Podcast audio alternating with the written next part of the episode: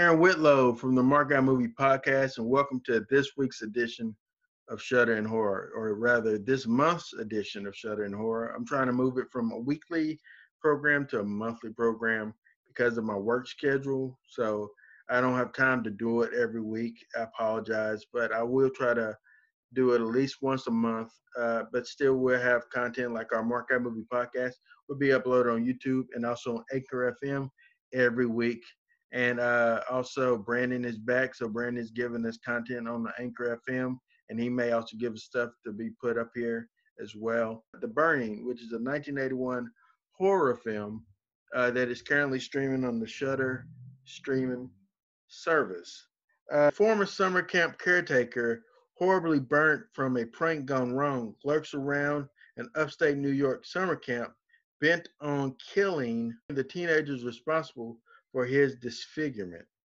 Uh, the movie, like I said, came out in 1981, and it stars uh, just. I'm just going to name some of the notable people uh, that that you should take a look at that's in this movie. One is Brian Backer, uh, who plays Alfred. He was really big in 80s movies. I believe he is even in one of the Police Academy spinoffs. Uh, Jason Alexander as Dave. Uh, you know, he is from Seinfeld as George Costanza. He uh, he does get in the pool in this, and uh, the water was cold. He was in the pool. And then uh, the Ned Eisenberg is Eddie. Uh, he, you might see him in different films and different shows. He's a character actor. And I thought that there was one more person that made a little bit of a debut in this movie. is Holly Hunter as Sophie. Uh, she, a very young Holly Hunter, is in this movie as well. Uh, let me go ahead and get to uh, the current ratings for this flick. So IMDb gives it 6.4 out of 10. Rotten Tomatoes 89% on Rotten Tomatoes. Shudder 4 out of 5. Let's dig into that tomato meter score, why don't we? All right, this is what it says 89% on the tomato meter, 61% on the audience score. So this movie is well loved all the way around. Um, so, my thoughts on the movie. The movie uh, has a so it came out in 1981. It was uh, it was made at the same time that uh, Friday 13th Part Two was being made. So there is a lot of similarities between between those two films. Uh, both of them feature a male killer uh, that is disfigured or uh, some type of issue with him, stalking teen kids at a at a summer camp, killing them. Both of them are very similar to one another.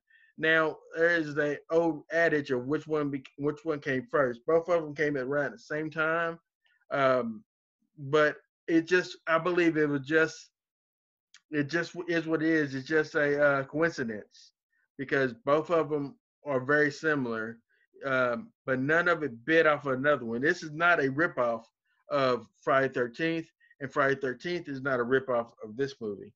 Uh, this is a clear coincidence. It's not like Halloween where you have Halloween and you have Black Christmas.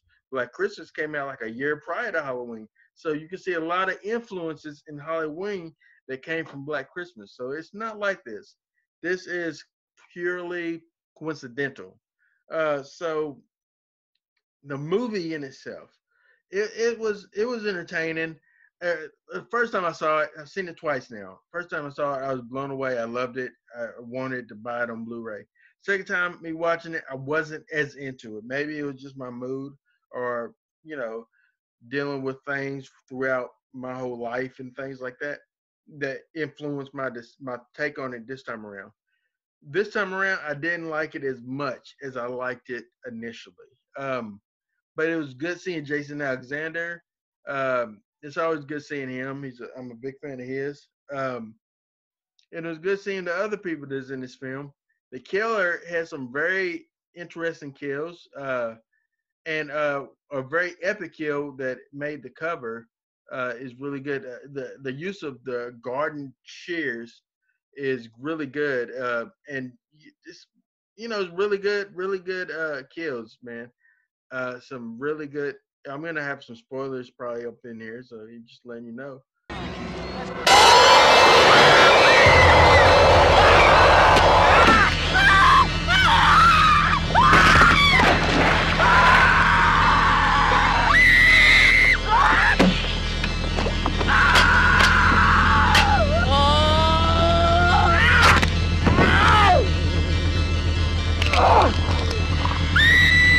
But yeah, some really good kills, some really good uh, things happening.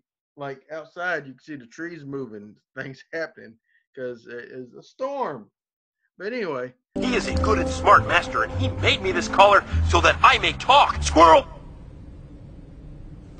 My master is good and smart. Yeah, the movie was good. I really enjoyed, uh, you know, the characters in it. Nobody felt throwaway, um, and it all led to just okay conclusion. I wish the conclusion was better, but this movie is not a bad movie. So if you have the the Shudder streaming service, I recommend you get it and watch watch it on the Shudder streaming service. Now, would you would I recommend you own this movie? If you're a die-hard slasher fan that loves everything that's like Friday Thirteenth, things like that, then absolutely feel free to get it. I wouldn't stand in your way. But if you just want it for uh, just just thinking that well, it could be better than that, then you might be disappointed. Uh, but this is, you know, just a, it's just an okay movie.